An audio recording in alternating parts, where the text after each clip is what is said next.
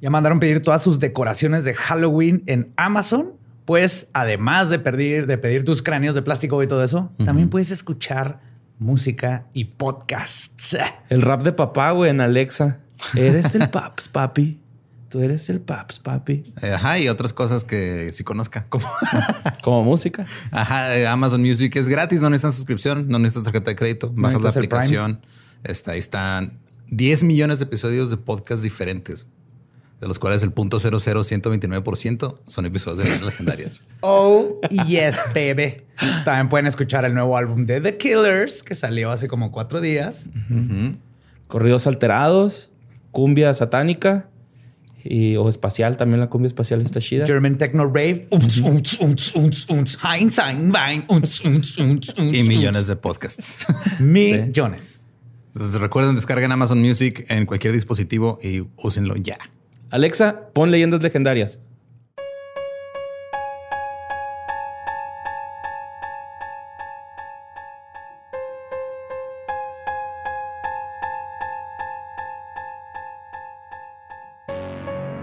Estás escuchando Leyendas Legendarias, parte de Sonoro y All Things Comedy Network. Y mira, este episodio lo han pedido mucho. Sí. Sí, de hecho estaba programado para hace muchos desde Agosto Asesino, eh, Madres Asesinas, pero no había encontrado su nicho y al fin la tienen en todo su esplendor.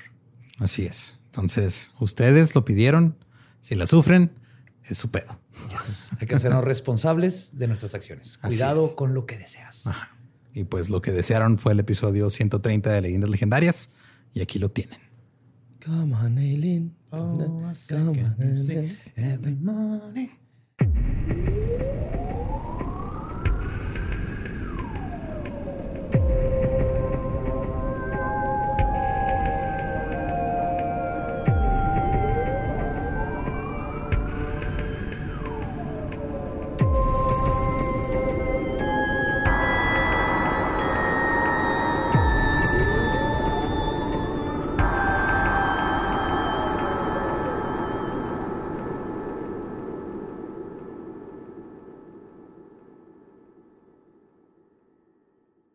Bienvenidos a Leyendas Legendarias, el podcast en donde cada semana yo, José Antonio Badía, le contaré a Eduardo Espinosa y a Mario Capistrán casos de crimen real, fenómenos paranormales o eventos históricos tan peculiares, notorios y fantásticos que se ganaron el título de Leyendas Legendarias. Bienvenidas y bienvenidos a otro miércoles macabroso. Como siempre me acompaña Eduardo Espinosa. ¿Cómo estás, Lolo? Eh, estoy impresionado por ese woo todo y nada al mismo tiempo. Estoy, estoy emocionadísimo. Y mi buen amigo Mario López Capistrani, el borre. Todo bien, tranquilo y tropical. Excelente. Pues ahí les va la historia de hoy. Conocida como la damisela de la muerte o la prostituta del infierno, ella es considerada la primera mujer en ser catalogada como asesina serial por el FBI. Asesinó a siete hombres y dijo haberlo hecho en defensa propia. Esta es la historia de cómo una mujer alcohólica con una deprimente historia de vida entró en una espiral de perdición que culminó con su muerte por inyección letal. Hoy les voy a contar la historia de Eileen Warno. Oh yeah, baby. Ya era hora. ¿La ubicas? Eileen. La, la, canción. Every morning. Sí, sí lo ubico. Pues, como salido de un manual de cómo crear asesinos en serie, la vida de Eileen Wuornos comenzó mal y se puso peor. Sus padres, Leo Dale Pittman y Diane Wuornos, eran adolescentes el día que se casaron. Él tenía 16 y ella 14. Al año siguiente, el 29 de febrero de 1955, nació su primogénito Kenneth, Keith, perdón, Keith, y dos años después nació Eileen Carol Pittman en Rochester, Michigan. Poco tiempo después, como era de esperarse, Leo y Diane se divorciaron pero no fue porque eran demasiado inmaduros como para tener una familia, aunque sí lo eran, obviamente. Eran unos niños teniendo niños. Sino porque Leo Dale Pittman resultó ser un sociópata esquizofrénico que terminó siendo encarcelado por abducir y abusar sexualmente de un menor de edad. Ah, cabrón.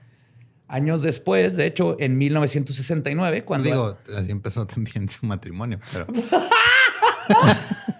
pero él también era menor de edad. Sí. sí, es relativo ahí. Pero ah, años después, en 1969, cuando Aileen tenía dos años, su papá se suicidó en su celda. Fuck, ok. Efectivamente, la vida de Eileen Wuornos fue una telenovela con muchas desgracias y pocas alegrías. En enero de 1960, cuando Aileen tenía cuatro años, su mamá abandonó a sus hijos y los dos niños fueron adoptados por los abuelos. Que la abandonaron diagonal, el abuelo la corrió a la chingada, a la hija. Ah, Aunque ellos no eran mejores cuidadores de los abuelos. La niña adoptó el nombre de sus abuelos maternos, Wurnos. Brita, la abuela, era una buena persona. Aileen fue muy unida a ella, aunque era una alcohólica desempleada y que se puede definir como un desastre. Por otro lado, Laurie, el abuelo, es una de las personas más perversas con las que se cruzó Aileen en su vida. Y eso es mucho que decir. Laurie, así como el padre de nacimiento de Aileen y Keith, este Keith, eran alcohólico, era violento, se la pasaba insultando a toda la familia y abusó sexualmente de Aileen desde que era muy pequeña. Brita sabía de esta situación, pero no hizo nada para evitarlo, ya que se sentía incapaz de detener al monstruo que tenía en casa. Ay, güey. La situación doméstica que Aileen estaba este, viviendo estaba de la chingada, pero al menos tenía una persona de la que podía confiar, su hermano Keith. Ese era su confidente. Su confidente, güey, sí, su protector y todo. Aún así, Aileen creció como una niña retraída, tímida y con problemas de abandono. Años después le diagnosticaron trastorno de personalidad límite. El abuso del que fue víctima bloqueó su capacidad de confiar en las personas y de establecer, establecer relaciones sanas. Desde muy chica, la vida la obligó a percibir su cuerpo como una moneda de cambio. En Rochester, Michigan, donde vivía, había un lugar llamado Los Pits. The Pits, los hoyos. Pues sí, más o menos. Donde los adolescentes del pueblo se juntaban a beber y fumar. Como los hoyos funk funky, ¿no? De México. Sí, este es el lugar sin supervisión adulta, donde puedas ir a hacer lo que fuera. Pero pues digo, hasta ahorita la supervisión adulta de Aileen no es como que... No.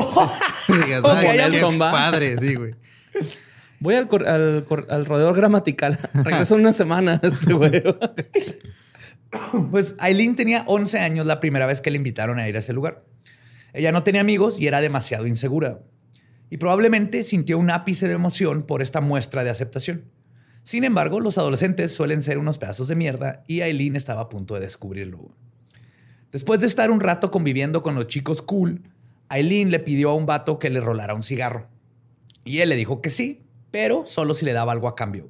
Mm. Aileen se fue con él al bosque y unos 20 minutos después regresaron al punto de reunión. Ella se sentía incómoda con lo que acababa de suceder pero después de un rato le ofrecieron más cigarros y cerveza. Fue la primera vez que se sintió aceptada. Y probablemente se aferró a ese sentimiento y entendió una lección de vida que la acompañaría para siempre. Cómo conseguir lo que quería. Y esa es la historia de cómo Aileen se convirtió en trabajadora sexual a los 11 años. Sus días... ¿Qué digo? Decir se convirtió en trabajadora sexual a los 11 años es una manera muy, este, mira, hasta el celular dijo no, digo, el, el, portavasos, dijo, no, güey, no estoy de acuerdo, me voy.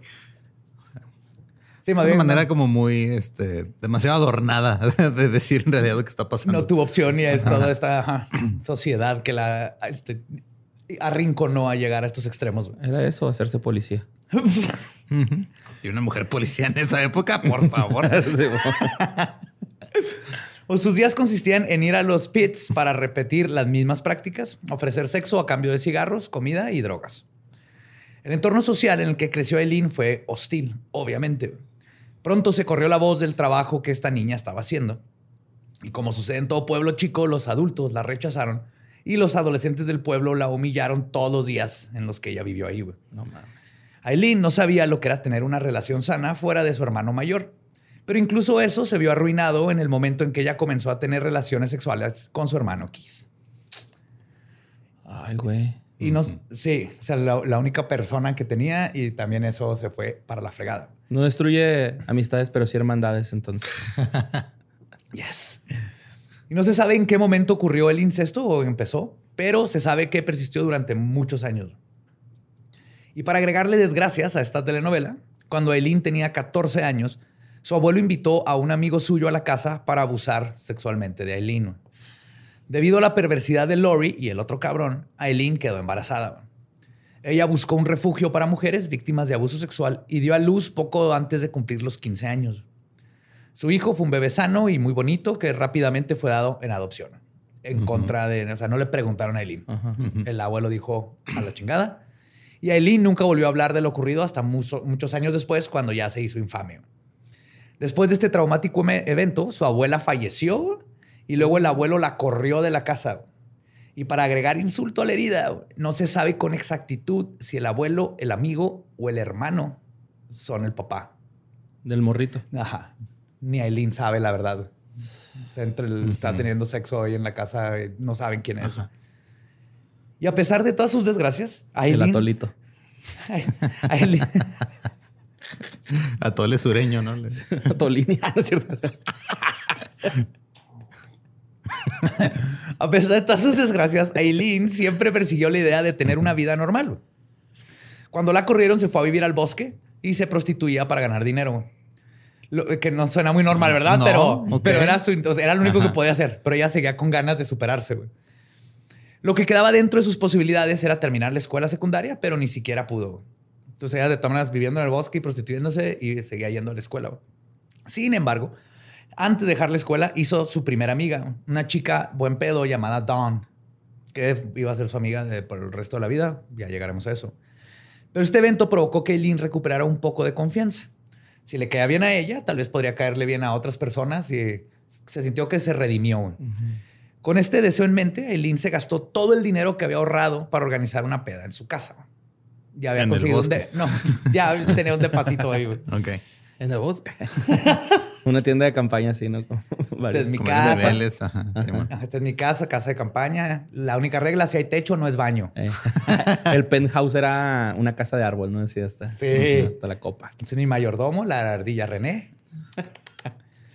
y... Pero como película de adolescentes de los 90, los adolescentes del pueblo asistieron a la fiesta solo para humillarla y restregarle que no era este, nadie por lo que hacía para sobrevivir. ¿Para qué chingados? Nomás eso fueron, ¿no? Nomás a cagar el palo, güey. Pues esa misma noche, Aileen se rindió. La idea de ser aceptada en ese pueblo era demasiado lejana. Y es por eso que decidió comenzar de nuevo. Aileen pasó semanas recorriendo varios estados y manteniéndose a través del trabajo sexual que era bien peligroso, porque era el tipo de... la prostitución siempre ha sido peligrosísima, pero este era considerado el más peligroso, que era de hitchhiker. Se iba a las carreteras, pedía ride, se subía en un camión y eh, básicamente le daban de éxito a éxito, de salida a salida. Entonces se bajaba el, en la otra salida y ahí agarraba un camión de regreso y así se la mantenía. Y es bien peligroso, te estás metiendo en, estás en medio de la nada con un desconocido en un tráiler en la carretera. Pues a sus 20 años, Eileen llegó a Florida en 1976, donde conoció a un marinero de 69 años llamado Louis Gratz Fell. No tenían absolutamente nada en común y el tipo le triplicaba la edad, pero se terminaron casando. El matrimonio duró casi tanto como la luna de miel.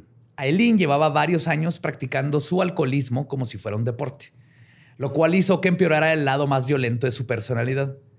Y además de verse involucrada en una pelea de cantina, que en donde un día golpeó a su esposo con su propio bastón. Wow. Agarró putazos, le quitó de su bastón y le lo Entonces, o sea, ya cuando llegó a Florida dijo, ah, de aquí soy. Sí, Voy a casar con un güey. en mi edad, lo va a agarrar a bastonazos en un bar, güey. Todo el mundo está igual de loco que yo. Florida Girl. Pues después de varios incidentes, Louis Gatz decidió que quizás no valía la pena ser un sugar daddy.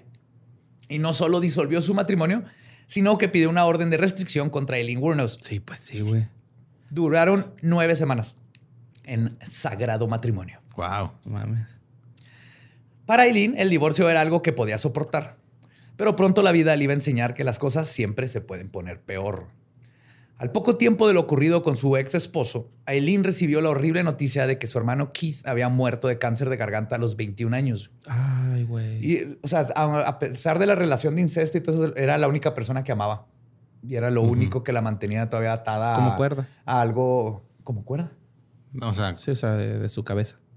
Sí, sí, sí. Y era la única persona que ella sabía que la, que la quería y que podía contar con él. Y ahora sí perdió lo último que le quedaba. Y Aileen estaba convencida de que la vida tenía algo en contra de ella. Y pues, la verdad, sí parece, güey. Y una fuerte misantropía creció en la futura asesina Aileen Wuornos después de este momento. Habiendo perdido lo único bueno en su vida, aunque fuera incestuoso, Aileen entró en un hoyo negro en el que parecía no haber escapatoria. cinco años. Florida. escapatoria, pero hay muchos daiquiris. Ajá. Y, y, salsa. Ajá. Cinco años de su vida los pasó completamente aislada. No formó ninguna relación significativa, robaba para sobrevivir y estaba apartada de la realidad. Además, tenía todo un cóctel de enfermedades mentales y un alcoholismo que solo fue empeorando día con día. Aileen no era una criminal nada cuidadosa y mucho menos meticulosa. Por ejemplo, la primera vez que la arrestaron fue porque asaltó una tienda vestida solamente con un bikini. Ok. Florida Woman. Sí, güey. A la verga, güey. Qué chingo. Obviamente no fue difícil dar con la Bikini Bandit. Estaba a pocos kilómetros. que, Todos pues, en bikini, ¿no? No, aparte que poca planeación. O sea, ¿dónde vas a echar lo que te robaste? No traes bolsillos. Justo a poco la encontraron a pocos kilómetros de la tienda, caminando prácticamente semidesnuda con un arma en una mano, 35 dólares, este, un arma y 35 dólares en una mano y dos cajetillas de cigarros en la otra. Eso es lo que se robó. Chale, güey. La arrestaron el primero de mayo de 1981. Luego, en 1984, la volvieron a arrestar por tratar de cobrar cheques falsos. En el 85, otra vez por ser la sospechosa del robo con arma de un arma y municiones. Y una vez más por robo de auto y resistirse al arresto. Ah, cabrón. Sí. El caso es que en total pasó tres años en la cárcel. Aileen Wuornos tenía claramente un problema con la autoridad y además sus precarias circunstancias la orillaron a robar para sobrevivir. Pero podría decirse que algunos de sus mejores momentos los pasó en la cárcel.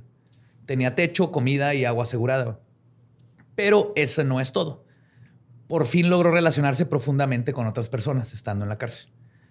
Y de hecho, ahí mismo. ya se había relacionado profundamente con prácticamente toda su familia, güey, pero.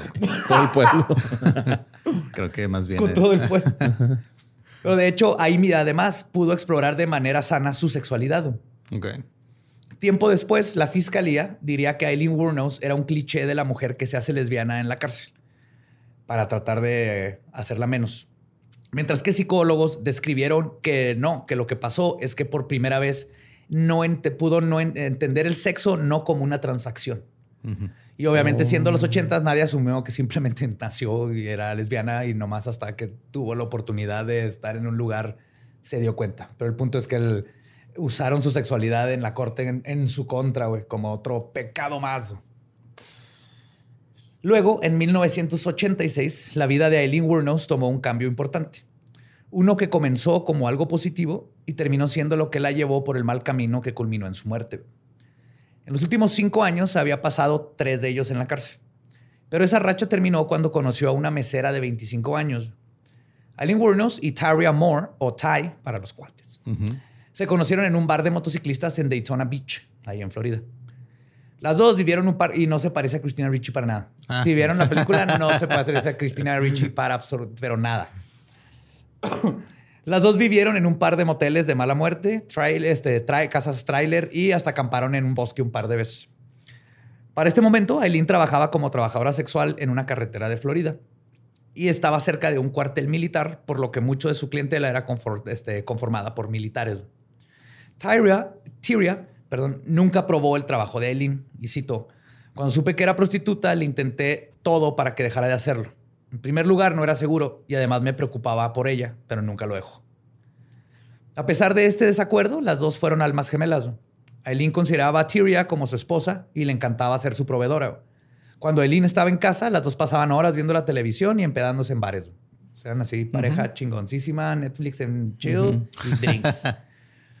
Aileen, que era una persona muy dominante y violenta, se vio involucrada en un sinfín de peleas de cantina que tenían que ver con defender muchas veces a la novia, güey. O sea, no se dejaba, güey. Llegaba la gente. Como que se le querían propasar y. Sí, o llegaban con ellas y les empezaban a decir slurs porque eran pareja y Aileen era de no, no, no, no, cabrón. A ver, pendejo. De hecho, entre 1987 y 88 fue cuestionada por la policía tres veces. Güey. Primero por putearse un güey con una botella de cerveza. Segundo, por vandalizar el departamento de otro sujeto con el cual, donde también le ayudó este, Tyra. Y tercero, por hacer llamadas amenazantes a un supermercado. Ok. Esa, esa debe tener algo más de detalles. ¿Por qué chingados no abren la otra caja, cabrones? Perrada, güey. Voy a ir tres veces seguido en toda la semana y nunca hay sistema. Voy a ir en bikini y le voy a robar todos sus cigarros, hijos de su pinche madre. Y sus 35 dólares. ¡Ay, no! ¡Tráeme mi bikini! ¡El rojo! Y los flip-flops azules, los que son buenos para correr. Después de eso, las dos comenzaron a vivir en un hotel igual de mala muerte, en el cual trabajaba este, Tyria, y así pasaron cuatro años en los que todo parecía ser amor y felicidad con sus vidas. Pero sus problemas de apego se impusieron entre Eileen y una relación 100% sana. Comenzó a desarrollar un nivel nivel de dependencia enfermizo con su nueva esposa y no estaba dispuesta a permitir que nada ni nadie le quitara lo único bueno que tenía en la vida. Que digo, ya había perdido todo. Todo se fue más a la chingada el 30 de noviembre de 1989. Aileen tenía unos 32 años, pero se veía mucho más avejentada. Todos los vicios a los que le pegó por años habían empeorado su aspecto físico, lo que provocó que su clientela bajara sustancialmente. Y ella lo dice en las entrevistas, que fue un gran problema. Dice que el, peor enemigo de una prostituta es el tiempo, mm. la edad. Esto aunado al hecho de que la mayor parte de sus clientes además se habían ido a la guerra del Golfo. Ah, sí es cierto, pues eran militares. Ajá. La falta de dinero provocó un fuerte conflicto entre Eileen y Tyrion, Estaban a punto de perder su cuarto de hotel porque Lee no había ganado suficiente dinero. Después de un altercado violento, Tyria sacó a su esposa de la recámara y le dijo que no podía regresar hasta que llegara con su parte del dinero. Aileen se enfrentó aquella noche a su peor miedo. ¿Qué sería de ella sin el amor de su vida? Entonces es donde empezó a pensar que tenía que hacer lo que fuera para regresar con su parte de la renta. Aileen salió a trabajar a la carretera como lo había hecho un sinfín de veces. Esta vez un carro se detuvo y ella se subió.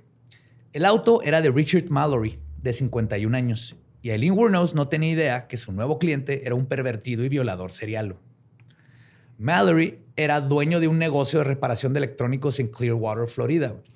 es que qué pedo, güey. O sea, la gente diciendo, no, hay que, es que ya ahora este, los tiempos son muy violentos y la gente está muy loca, güey. Siempre ha estado Siempre así. Ha estado Siempre ha estado en la fregada, sí, exactamente. Hasta más.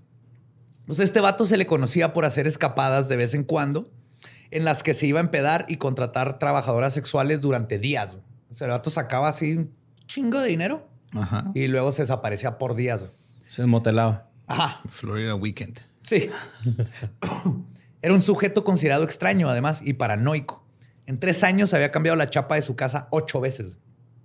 Y acostumbraba a cerrar su negocio abruptamente y sin avisar por lo que a todo mundo le dio igual cuando desapareció en diciembre del 89. Sí, ah, este güey anda otra vez haciendo sus cosas, güey. Sí, ya a estar huyendo de los hombres de negro. Ajá. Yo nunca voy a hacer eso, nomás para. Les voy a avisar, por si me desaparezco. No. ¿No te vas a ir a gastar todo el dinero con prostitutas? A Florida no. ok. Ese 30 de noviembre, Mallory y Eileen se empedaron con vodka. El hombre de mediana edad no parecía ser un monstruo a simple vista, pero después de unos tragos mostró sus verdaderas plumas. Después de decirle a Eileen que era sádico, procedió a golpearla y a maniatarla con fuerza. Mallory le dijo que tenía que hacer lo que él quería porque si no la iba a matar. Cuando Mallory paró de abusar sexualmente de ella, salió del coche para abrir su cajuela. No sé qué iba a sacar. Sí, sí. Aileen sabía que tenía que hacer algo para salir viva de esa situación. Como pudo, logró zafarse de sus ataduras y sacó una pistola que siempre guardaba en su bolsa. En cuanto Mallory se dio cuenta, regresó al asiento para quitársela, pero no lo logró, güey. Alien Wurnos le disparó en el pecho, cometiendo su primer asesinato. Bueno, en la movie sale que es como un pinche martillo, un mango de martillo, ¿no? Así como que.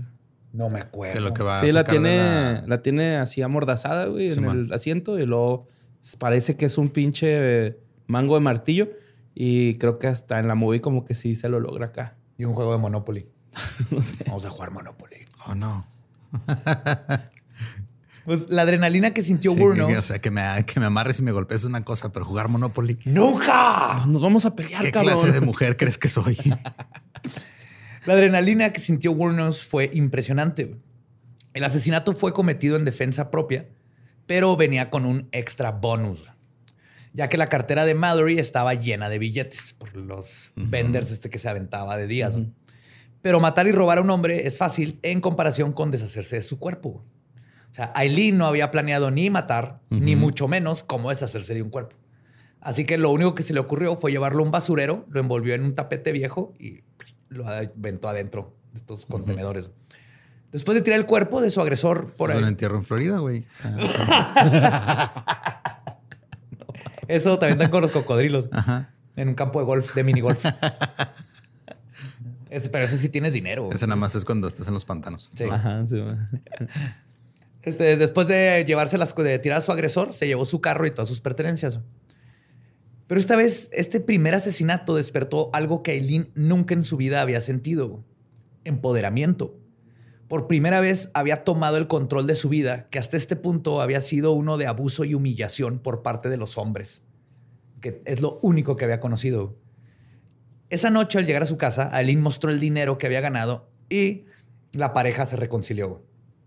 Tyria contó los sucesos después, y cito, estábamos sentadas en el piso viendo televisión. Ella solo me dijo, tengo algo que contarte. Le pregunté qué cosa y me dijo que había matado a un hombre ese día. Eileen le contó todos los detalles mientras Tyria la veía con los ojos abiertos como platos.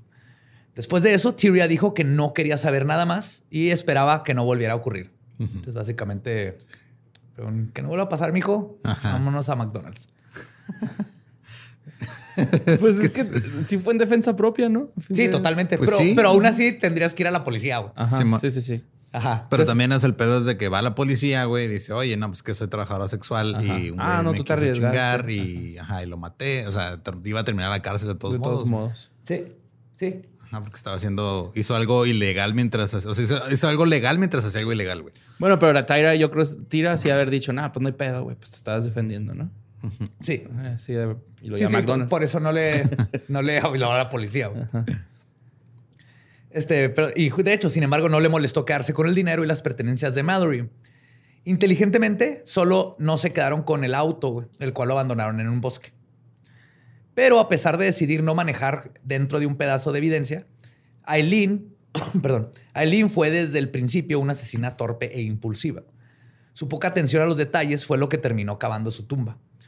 Probablemente el más tonto de sus errores fue que empeñó la cámara fotográfica que estaba en el auto de Richard Mallory. Mm.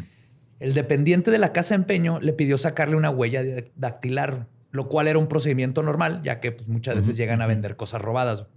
Aileen dejó que tomaran el registro público de sus huellas, lo cual le costaría más adelante. Sin embargo, es probable que Eileen no hubiera pasado, pensado, perdón, en la espiral de descontrol que comenzaría con ese primer asesinato. Pues es que estaba acostumbrada a estar sobreviviendo día con día, güey. O sea, no, no, no, es como que haya tenido este, ni siquiera eh, tiempo o hubo oportunidad de planear las cosas. Güey. Toda su vida ha sido un, o sea, un este escapar de una circunstancia culera tras otra, güey. Entonces está cabrón. De repente, ah, voy a matar a un güey ahorita de la nada, deja, me deshago de su cuerpo, deja, cuido, este, borro mi rastro y todo. Y luego pago mis impuestos porque ya es abril. Claro. Ajá. Sí, no, en lo absoluto. De hecho, también no es como que planeaba matar de nuevo. Sí, es el. Sí, pues fue algo que le pone situación de las manos, ¿no? totalmente y vamos a hacerlo mejor. Optimista. Ajá. Vaso medio lleno de sangre y dinero gratis, pero está lleno. Ajá. Pues más adelante, un policía encontró el Cadillac abandonado de Richard Mallory. Adentro habían condones, una botella vacía de vodka y la cartera. pero ya vacía. Es la despensa básica de Florida, güey. es que por eso nadie veía nada raro en estos casos, güey. De hecho, el policía reportó el auto, pero nada indicaba hasta ese momento que el dueño había sido asesinado. O sea, para nada, entonces les hizo raro. Es nomás, ah, mira, un güey bien pedote dejó aquí su carro. Hay que multarlo. De seguro es lo que estaban pensando. Por otro lado, Tyria y Eileen vivieron su mejor vida. Tenían dinero para pagar la renta y hasta poquito más de lo que jamás habían tenido así de, golpe. Con ese dinero, Eileen no tuvo que trabajar durante un tiempo, lo cual permitió que las dos pudieran pasar más tiempo juntas. Su relación mejoró considerablemente. Sin embargo, ellas no sabían que el 13 de diciembre unas personas que buscaban comida dentro del basurero encontrarían el cuerpo inerte del hombre de mediana edad. Sí, a huevo, lonches de vato, vente. Burritos de Winnie. McRibs. La policía investigó el caso durante un rato. Hubo un par de evidencias físicas y de sospechosos. Cuando la policía buscó un motivo para su asesinato, pensaron que pudo ser porque Mallory se había divorciado cinco veces lo cual le había dado una mala fama una pésima reputación y le había ganado muchísimos enemigos. Además, era un alcohólico paranoico, adicto a la pornografía. Así que dijeron, ah, alguien lo mató. Ajuste de cuentas. Sí, lo que sea. Ah, un ex empleado suyo dijo que Mallory estaba loco, pero la policía no pudo encontrar un récord criminal de la víctima. En ese momento no estuvieron ni cerca de encontrar a la autora del asesino, de hecho porque ni siquiera estaban pensando en una mujer. Y la luna de miel de Tyra y Eileen terminó muy pronto, cuando el dinero se les volvió a terminar. Eileen tuvo que regresar a las calles, pero su actitud hacia sus clientes después de su incidente había cambiado por completo. Varios meses después de su primer asesinato, ocurrió el segundo. En la mañana del 1 de junio de 1990, el cuerpo de un hombre desnudo fue encontrado al norte de Tampa con seis balazos en el pecho. Y hasta el 7 de junio pudieron reconocerlo por su registro dental. Se trataba de David Spears, de 43 años, quien fue visto por última vez saliendo de su oficina en Sarasota el 19 de mayo. Spears tenía planeado visitar a su ex esposa en Orlando esa tarde, pero nunca llegó. De hecho, su jefe encontró su pickup abandonada en la carretera, pero esa pista no llevó a nada. Para el momento en el que se logró identificar a Spears, encontraron a la tercera víctima. Ah, cabrón. Sí. Charles eh, Carscadon, de 40 años. Trabajaba en un rodeo en Missouri y desapareció el 31 de mayo. Su cuerpo desnudo fue hallado a unos 60 kilómetros de donde encontraron al de David Spears. A Clark Sadon le habían disparado nueve meses con una pistola 22. ¿Nueve meses seguidos disparándole, güey? No mames, ¿cómo aguantó? Un embarazo completo, güey. De... de... plomo. De plomo. y no pegó ninguna bala. Con este indicio, los investigadores conectaron este asesinato con el de Richard Mallory y más adelante con el de David Spears. Y empezaron a encontrar un patrón. Encontraron el auto abandonado de Spears en Marion County y descubrieron que el asesino se había llevado un arma semiautomática calibre 45. Los investigadores también se resistían a pensar que buscaba un asesino serial, pero ya no podían ignorar las evidencias. Por supuesto, seguían pensando que estaban buscando un hombre. Un vato. Entonces, no querían decir. Y esa vez encontraron los dos cuerpos juntos, ¿va? O sea, no encontraron primero uno y luego el otro. No, o sea. O sea, los encontraron este, rápido, uno después del otro, pero no estaban en el mismo lugar. o sea, apenas estaban terminando de identificar, así que, hey, ya sabemos quién es este güey. Eh, hay otro. hay otro. Ya. Más adelante, el indicio que permitió teorizar a quién estaban buscando como una mujer era el hecho de que las víctimas habían recogido a la asesina en la autopista a la mitad de la noche. Mm. Entonces, asumieron que seguramente esa persona no podía verse ni ruda ni imponente como para que un güey la subiera a su auto. Entonces asumieron que lo más probable es que fuera una mujer y probablemente una trabajadora sexual. Todas las víctimas tenían un perfil idéntico. Hombres blancos de mediana edad con sus carros abandonados en la carretera. Muertos con balas, a balazos con una 22 y los después pues están desnudos. Y de hecho, hay quienes dicen que Eileen Wuornos elegía a estas víctimas como si tratara de asesinar a su propio abuelo. Ah, cabrón, se parecían. Tienen el perfil, ajá. Aileen, o tal vez no es la coincidencia que son el tipo de pues viejito que va y busca prostitutas en la carretera. Pues que pues también, o sea, hay que, hay que ser muy claro, güey, cuando pides un final feliz, güey. O sea, no es el final de tu vida, güey, nomás es. Una muerte chiquita, Una no muerte chiquita, no yes. Aileen no se preocupó por tener un perfil bajo. Una y otra vez probó que su método era impulsivo, no planeado y torpe. El día de la independencia, 4 de julio, una mujer llamada Rhonda estaba viendo un espectáculo de fuegos artificiales cuando fue testigo de un accidente automovilístico. Un Pontiac chocó contra un árbol frente a su casa. Del carro salieron dos mujeres, mentando madres y aventando botella de cervezas por todos lados. La rubia. Pegándole el árbol. Pinche madre, avisa, güey. Estúpido, ¿por qué no traes reflectores? Háblale al seguro. Vamos a intercambiar información. Mañana me hablas. La rubia estaba bien peda y traía el brazo ensangrentado. Era Aileen. O sea, la andaba buscando por tres asesinatos y esta andaba haciendo su desmadre. Ronda llamó a la policía. Cuando llegaron al accidente, las mujeres ya no estaban. Solo encontraron el Pontiac con los vidrios rotos, el cofre abollado y rastros de sangre, que eran combinación de la sangre de Eileen y de alguien más. La policía identificó a Peter Sims, un hombre jubilado de 65 años, como el dueño del auto. Sims llevaba desaparecido casi un mes. entonces cuando los policías encontraron huellas dactilares en las palancas de cambios, las cuales iban a ser útiles en caso de que agarraran al sospechoso. Entonces, está dejándote evidencia por todo. no más era cuestión de que se la toparan. Después de la declaración de Ronda, los retratos hablados de Eileen Wuornos y Tyria Moore circularon por la comisaría de la policía. Las estaban buscando por el asesinato de Peter Sims, pero no sabían que Eileen también había cometido otros tres asesinatos alrededor del estado. Para este momento, ninguna de las dos sabía que las estaban buscando. Dentro de esa misma juerga delictiva se inserta el caso de Troy Eugene Burrs, un repartidor de hot dogs de 50 años que fue a entregar el pedido del 30 de julio, un pedido, perdón, el 30 de julio de 1990, pero nunca regresó. Su jefe preguntó por él y descubrió que no había llegado a ninguno de sus destinos. Y muchos uh. niños estaban tristes porque no, no recibieron sus hot dogs. Sí, güey.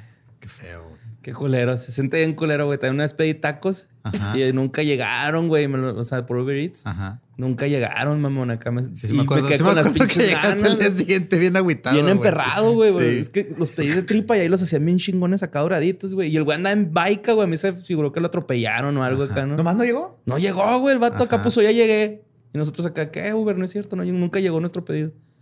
Y ya nos reembolsaron, pero pues nuestros taquitos de tripas, güey.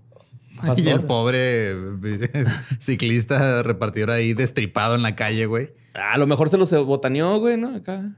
Yo quiero pensar que se botaneó. Yo también. Está, como que lo atropellaron y luego, ah, güey, qué rico un taquito de consuelo, ¿no? el tío Silao. También unos fichas tacos de tripa. Pues su, su desaparición había sido reportada a las 2 de la mañana y el vehículo fue encontrado dos horas después, a las 4 cuando estas dos chocaron. Okay. Su cuerpo, esta vez con ropa, fue encontrado el 4 de agosto por una familia que estaba disfrutando de un picnic en el Parque Nacional de Ocalago.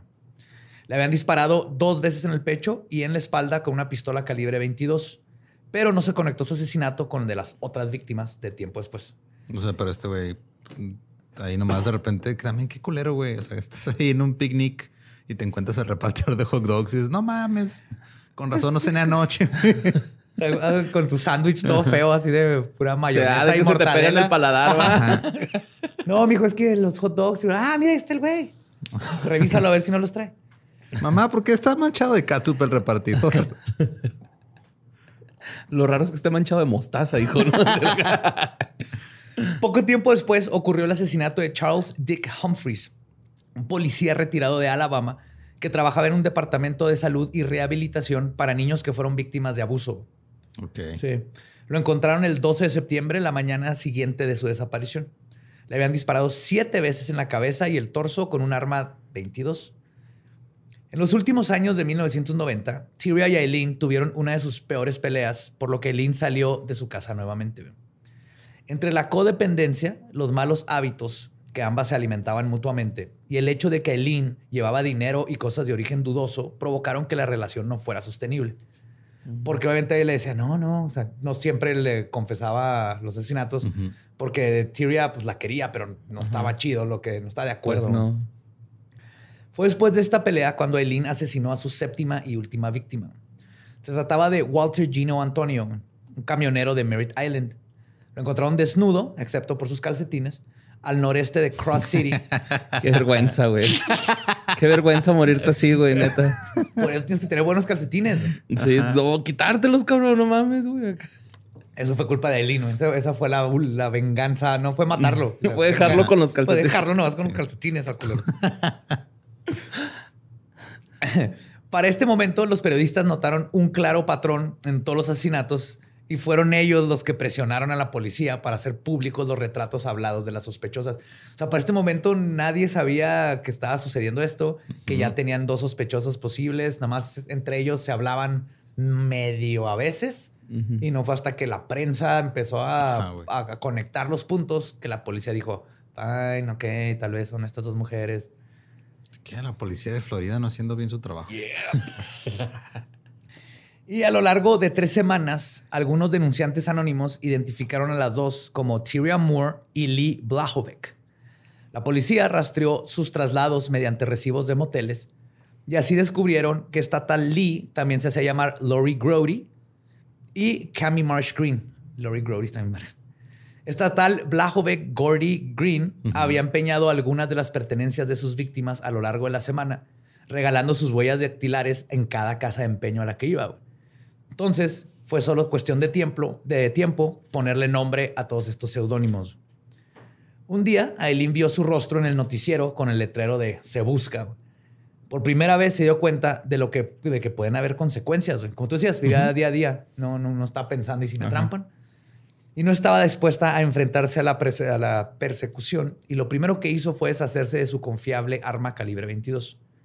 Pero la policía tenía decenas de pistas y sus días en libertad estaban contados. Todo este revuelo, además, fue lo que terminó de dar en la madre a la relación de Aileen y Tyria. Tyria finalmente se fue a casa de su hermana y Aileen huyó a donde fuera. Para inicios del 91, Aileen estaba sola, devastada y viviendo en el asiento trasero de su auto. Pero ser buscada por la policía no le iba a mantener lejos del amor de su vida, el alcohol. sí, es que sí, era súper pedota. Una noche estaba bebiendo en un bar cuando unos hombres le ofrecieron unas bebidas y le hicieron plática, le sacaron plática. Lo que no sabía es que eran policías encubiertos. No mames. Entonces llegaron primero a, tantearla a ver si sí era, güey.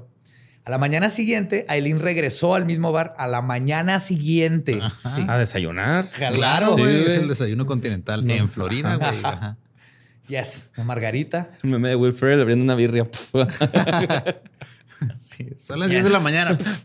Simón. Está en verga ese meme, güey. Pues regresó al mismo bar y reconoció a los dos hombres con los que había platicado la noche anterior. anterior. Mientras Warner bebía y ponía canciones en la rocola, uno de los policías encubiertos hizo una llamada para comenzar con el operativo de su arresto, ya que se dio cuenta que definitivamente era Aileen Wuornos. Aileen acompañó a los hombres afuera del bar y ahí fue cuando seis policías más la prendieron el 9 de, enero de 1991. Fácil. hace 30 años. Sí. Pues durante ese año y el siguiente, Aileen se hizo famosa por sus crímenes. Muchos productores de cine y editores quisieron hacer un trato con ella para que vendiera los derechos de su historia. ah, pinche Hollywood. En chinga. Se maman. Aileen. la movie salió de cuando ella murió, ¿no? Ya después. Ya mucho, después. Aileen pudo haberse hecho rica con estos tratos, pero en Florida está prohibido que los criminales se beneficien por su fama. Ok. en, muchos, en muchos estados está prohibido ese pedo, güey. O sea, que no puedes vender los derechos de tu historia o si... Puedes, pero no te pueden dar dinero. Sí, man. O sea, más bien podrías regalar tu historia. Ajá. Pero no puedes este, ganar dinero por tus crímenes. Ya. Como este John Wayne Gacy. Que sí, sí vendió sus pinturas. Después de eso empezaron a hacer estas leyes porque está de la chingada. Sí, sí, está de la verga. Entonces, Aileen no pudo beneficiarse de sus crímenes, pero muchos oficiales, investigadores y Charlize Theron sí pudieron. Aún así, a Aileen Wuornos le encantó la atención mediática y le contó su historia a quien quisiera escucharla. Su necesidad de contarla terminó poniendo en tela de juicio la verdad de su palabra, ya que como clásica psicópata, siempre metía detalles y cambiaba cosas y exageraba. Entonces se quedó ahí un poquito, como en todos, como Ted Bundy, no sabemos exactamente sí, que fuera verdad. no. Pues su juicio comenzó hasta el 14 de enero del 92, un año después de su captura. Mm, yo tenía dos años. Dos ah. añitos. pues la dama de la muerte, como le apodaron los medios, contó a detalle cómo ocurrió el asesinato de Richard Mallory y confesó sus demás crímenes. Al principio trató de defenderse diciendo que todos sus asesinatos los cometió en defensa propia. Luego empezó este, a perder la cabeza y a decir que era culpa de la sociedad y que del abuelo, que nada de esto era mentira. Pero aún así, el caso solo duró dos semanas, güey. En dos semanas no mames, ¿en dos semanas la condenaron? Ajá porque este caso era, estaba prácticamente perdido para ella, güey. Y ahorita vamos a ver. Sí, pues ya había un chingo de evidencia, ¿no? Sí, pero no nomás fue eso. Ah, también. Ah, bueno, ya, perdón. Eso está acordando la película bien cabrón. por ejemplo, trampa, sí, por ejemplo, eh, eh, ahorita que dijiste que la morra Tyra se fue con su carnala o carnal, Ajá, en realidad se va con una tía, güey, que la está tratando de que deje de ser gay o algo así por el estilo en la movie, ¿no? Así. Yo creo que la metieron como de rellenito así o no sé. Es, mira, es Hollywood. Ajá. O sea, está basada en hechos reales, no. Sí, no es 100%. no es 100% como pasó, güey. De hecho, está basado en el libro Monster que escribió Eileen y otro. Ajá. Sí, pues se llama la película, ¿no? Monster. Monster, sí. Con Charlize Theron. Theron. Se ganó el Oscar, ¿no? Por eso. Sí. Sí, porque entonces, es que, ¿cómo es posible que una mujer tan bella haya podido verse tan fea en una película? Y dice, güey, neta, esa es la, es la reseña positiva que estás Sí, güey. Neta. Así fueron las reseñas. Pero sí actúa bien verga, güey. Pues sí, güey, pero muchos era, se fueron por el pedo de no, es que el maquillaje para hacerla que se viera así de horrible está bien cabrón. No, y aparte también así es que qué valiente. Ajá, qué valiente. Que tan guapa y se la, y se la jugó en que se viera bien fea. Eso es un acto. Ahora sí, Hollywood. sí, fue, sí fue, okay, no, pues, Pero fue buen move porque ahí la, ya por fin la juzgaron por su actuación bien chingón. Sí, Pero aún falta la pieza importante de este espiral descendiente, que es la vida de Aileen. Lo que terminó destruyéndola moralmente, güey. A Eileen se le rompió el corazón por completo cuando vio a la testigo estrella que iba a hablar en su contra. Güey. Oh, no. Tyria Moore. Oh, no, no, no, no. Los investigadores habían convencido a Tyria para declarar en contra de Eileen. Y claro, hay que recordar que su cara también estaba circulando en los noticieros de Sí, ya la tenían como cómplice. Güey. Ajá. Pero cuando vieron que ella no tenía antecedentes penales, decidieron hacer un trato con ella. Completa inmunidad a cambio de que contara todo acerca de lo que hizo con Eileen. Fuck. Y por supuesto, dejó el amor y aceptó el trato. Porque hasta que la inmunidad no se pare, ¿sí te dicen. sí, En la iglesia. Es este. Pues sí, o sea, es o, la sigo amando y me voy a la cárcel o sigo libre. Pero ¿sabes qué es irónico? que Si hubieran tenido derecho a casarse, que lo hubieran hecho, la ley la hubiera, eh, no le hubiera dejado la ley testificar. que testificar. Una ley que protege parejas. Oh. Ajá como es confidencial todo lo que se cuentan entre esposos, en un matrimonio legalmente en Estados Unidos, pues no pueden usar a tu esposa o esposo en contra Como testigos. Como testigos, ajá. de testigos de que lo que le confesaste. Pues su abogado defensor intentó hacer que le dieran la cadena perpetua sin posibilidad de libertad condicional. O sea, no era pendejo. O sea, no, iba a abogar que, no cometió asesinatos. El abogado este, estaba abogando las circunstancias atenuantes que eran la vida tan horrible que vivió Eileen desde niña. Y dentro de los estudios que se le hicieron por psicólogos forenses, la catalogaron como infantil, primitiva, pero con un street smart, o sea, que tenía barrio. Ajá. Eh, uncanny, decían, uncanny street smart. O sea, tenía así barrio. Un chingo de barrio. Chingón. esta morra te roba cigarros en flip-flops. Y además era muy buen artista, güey. Órale, qué chido. Además, se le diagnosticó que en algún punto tuvo un golpe traumático en la cabeza, güey.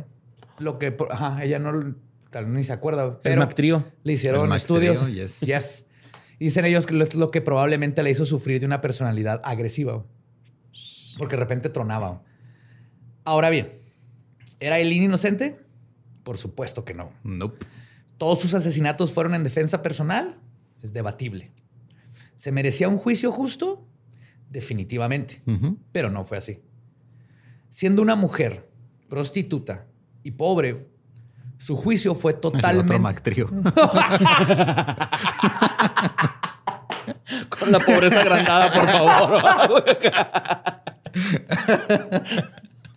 Ay, John McFlurry de enfermedades venéreas también, por favor. Sí, los puntitos negros como de la Tú empezaste, güey. La, parte cremosita, güey. La azúcar glasa. Con chispitas de chancros. De chancrolate. Perdón, chancrito. Para que no se vea tan feo.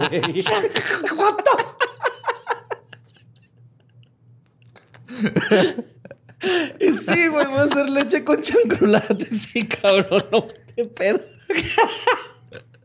Güey, hay tangentes. ya hay tangentes, güey. Wow. wow.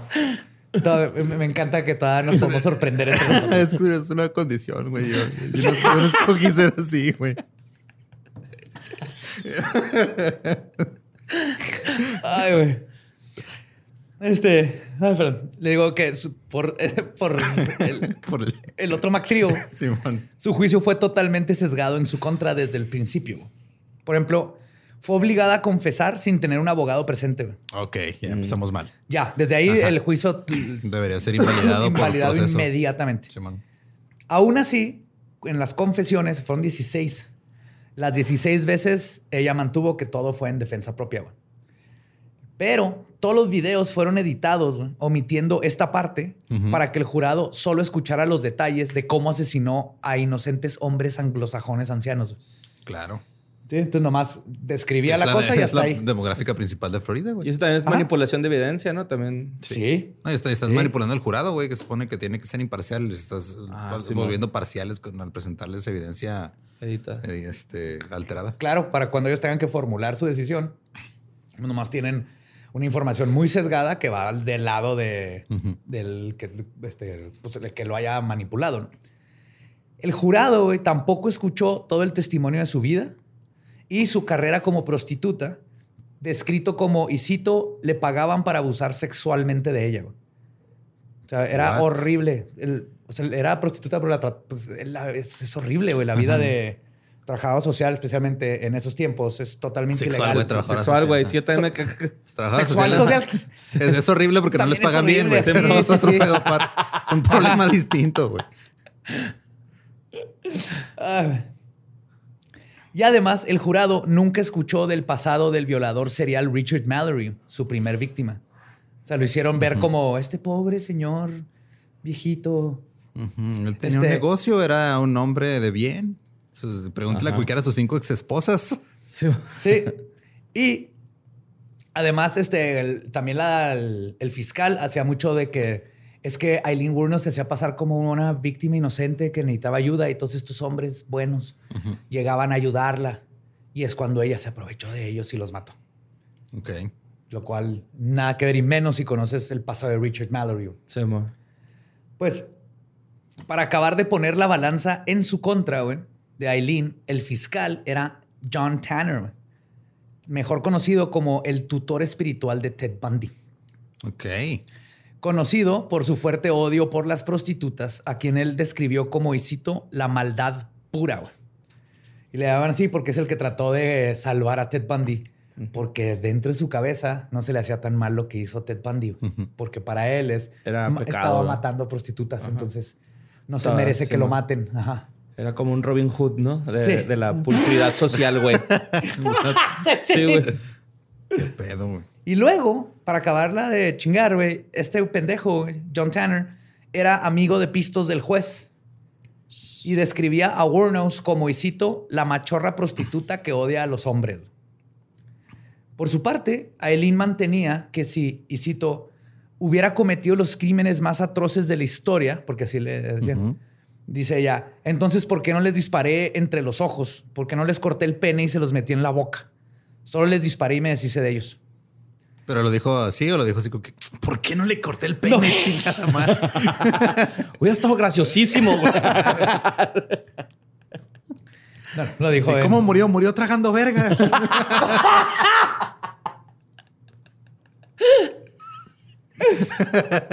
ah, verga. Y ella siempre argumentó que lo hizo por defensa personal. En una entrevista para 60 Minutes, Aileen también comentó que no nació mala, porque le están diciendo así que, tal vez nomás naciste mala y ella así que a mí es pendeja. Que está bien gacha la entrevista porque es una entrevistadora, este, mujer, y se ve que le está así como haciendo la menos a Aileen. También la ve como el monstruo que la pintaron ser, sin tomar en cuenta todo el contexto. Claro, o sea, porque todo lo que hizo estuvo culero, güey. Sí. o sea, este deshumanizar por completo también está culero. Sí. Exactamente. Pero entonces le dice que si nació mala y Aileen dice no, que no nació mala y que no era una asesina en serie, ya que, y cito, no mataba todos los días. Fueron 12 meses y solo maté a 7. Fueron un chingo de hombres por los que pasé antes de que llegara un pendejo. Y es cuando tuve que usar protección, refiriéndose a su pistola. Como si fuera un condón contra el SIDA, güey. Sí, me acuerdo de eso. Me encanta esa descripción, Esta bola de pendejo. Y, sí, o sea, no, pudo haber matado a un chorreno y no la estoy justificando, obviamente. Pero si no la, pintaron como esta tipa de lo peor que nomás está cazando gente cuando hay mucho contexto que se debe analizar ahí adentro. Pero así fue como el abogado defensor versus el club de hombres defendiendo a otros hombres contra una mujer iracunda porque eso es en lo que se convirtió el caso entre el juez y el, fiscal, era de esta tipa, asco, se aprovechó de todos estos hombres. Y les digo que aquí es donde sacaron mucho su sexualidad para todavía agregarle así, aparte, era lesbiana. ¿O no? Extra mal. Y se perdió el caso y el 27 de enero Eileen Wuornos fue declarada culpable por todos sus crímenes y cinco días después fue sentenciada a la pena de muerte. La culpable, que ya estaba bastante desquiciada para este momento, dijo que odiaba a la humanidad y que sin pedos volvería a matar. También dijo, y cito, gracias, yo estaré en el cielo mientras ustedes se pudren en el infierno. Ok. Eileen pasó, pasó 10 años en el corredor de la muerte. De hecho, poco antes de cumplir la pena, algunos psiquiatras consideraron que ella estaba a punto de tener un brote psicótico, ya que la diagnosticaron con un trastorno de full patinavidad. Cuando comenzó a soltar... sí, todo completito. Todo el cuadro de... wow. Ajá, El dodecaedro, el de patinavidad. Sí, empezó a soltar teorías de conspiración y se puso muy mal. O sea, ya estaba mal. Tenía varias sí, aflicciones psicológicas. ya tenía muchos pedos psicológicos. pero ya ahora había cruzado la línea varias veces de, matar a alguien, güey. Pero ahora métela a un cuarto en solitario por 10 años. Obviamente lo que le va a pasar es que se va a terminar sin ayuda, sin tratamiento psicológico y va, a tronar. Sí. Y a final de cuentas pudo haber sido no apta para sufrir la pena de muerte que es lo que se buscaba cuando, cuando dijeron, mandaron a los psicólogos. Que nomás la dejaran en la cárcel. Sí, mandaron a psicólogos para que dijeran, la neta sí está ya muy malo. Sin embargo, está bien cubro esto, güey. Se hicieron estudios posteriores que probaron, entre comillas, que estaba en todas sus facultades mentales y nomás tienes que ver sus entrevistas que le hicieron después para darte cuenta que no, que te digo, sí, estaba full pati, Y decidieron adelantar la sentencia lo antes posible, güey. Seguramente para no tener que batallar con otro juicio y posibles demandas por la mala actuación de muchísimas autoridades. O sea, le dieron una pena de muerte expresa. O sea, aceleraron todo el proceso antes de que alguien pudiera sacarla, no, no de la cárcel, pero sí de la pena de muerte. Porque esto iba a destapar una cloaca de, de, corrupción, y, este, malos manejos. Pues las últimas palabras de Eileen Wuornos están para los libros de historia. Y cito, solo quiero decir que navegaré con la piedra y regresaré, como el día de la independencia. O sea, la película. Junto con Jesús. El 6 de junio, como en la película, con la madre nodriza y todo. Volveré, volveré. ¡Hija! Pues sí, estaban sus facultades mentales en todas, güey. O sea, no.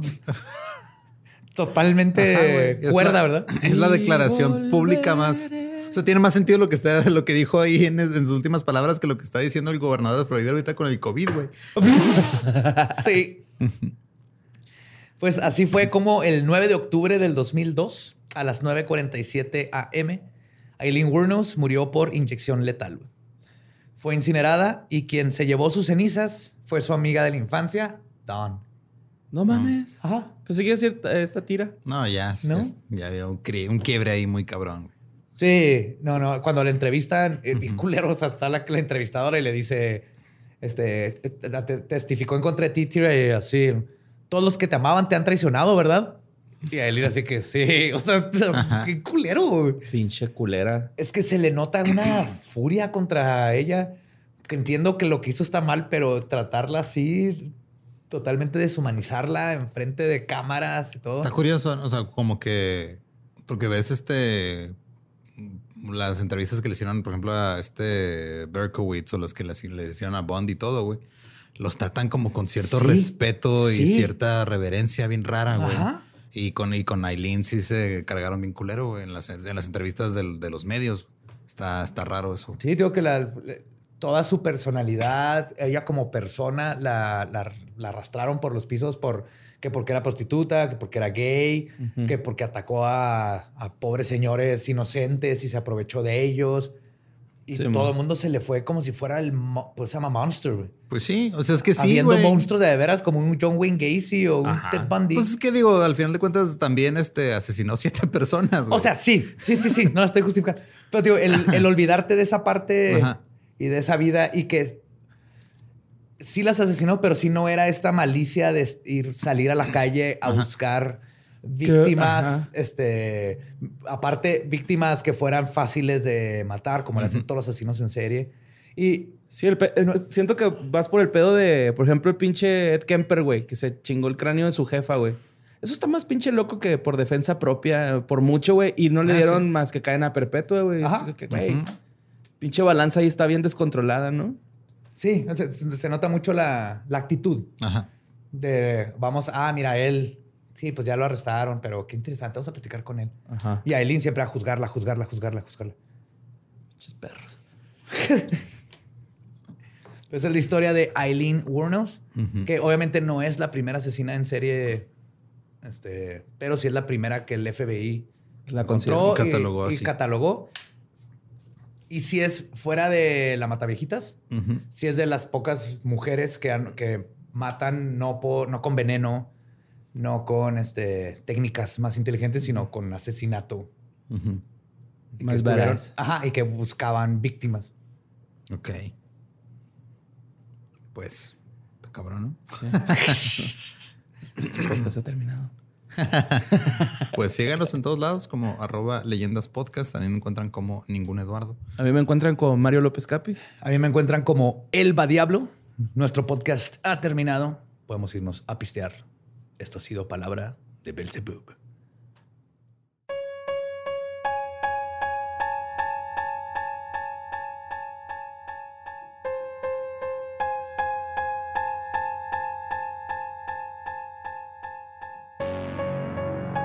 Y eso fue Eileen Wuornos, uno de los asesinos seriales más complicados que hemos tratado. Es que sí está muy culera la historia, o sea. Sí. Sí. Fue orillada. Ah. Sí, pero al mismo tiempo. Es que es difícil porque pasa como con Jeffrey Dahmer. Sientes cierta empatía por lo que pasó, pero no debes de que. Pero no justificas no justifica las acciones de. Exactamente. O sea, yo también he tenido malos días, pero no he matado a nadie, güey. Mm. Hasta ahora. Eh, eh, curiosamente, la mayoría de las personas tienen malos días y no terminan matando a alguien. La mayoría, Simón. Y pues, este, digo, si quieren escuchar más contenido del que hacemos aquí en Producciones y Contexto, el lunes está el Dolop. Si quieren escuchar historias, ahí está. Mira, aquí tengo para la gente que está viendo esto en YouTube. El Dolop. También pueden tener un, tarro con nuestros torsos desnudos. Sí, desnudísimos. Lo tomaron nosotros. Es como el flashlight que, que sacan el molde. Así nos sacaron el molde cuando nos metieron agua fría primero para que nos encogiéramos poquillo y luego nos sacaron el molde. Sí, de hecho, no, de hecho, a mí no, o sea, mi torso es de dos centímetros de alto, güey. Así es mi torso, güey. Pero este, escuchen el Dolop todos los lunes. Este, este lunes estuvo cabrón, el himno oculto de Texas. Sí, aguas, aguas, no tomen metanfetaminas por dos años seguidos porque luego te hipnotizan y pasan, pasan, pasan cosas criminales. ¿Sabrías de qué estamos hablando, Borre? Si escucharas el Dolop. Si tú escucharas que fue de ellos, yo escucharía el Dolop. Uh. Tuche. sí, pero si les, encantan este tipo de historias eh, raras, extraordinarias, y la verdad que echan luz a muchas cosas que ahora nomás las hacemos por hacer y muchos otros datos, el Dolop es para ti. Así es. Y pues nos escuchamos la próxima semana con pues, otro caso ahí de cosas. Eso usted, como yo no sé qué va a pasar la semana que entra, yo nomás digo bye. Yo sí sé qué va a pasar y va a estar bien chingón.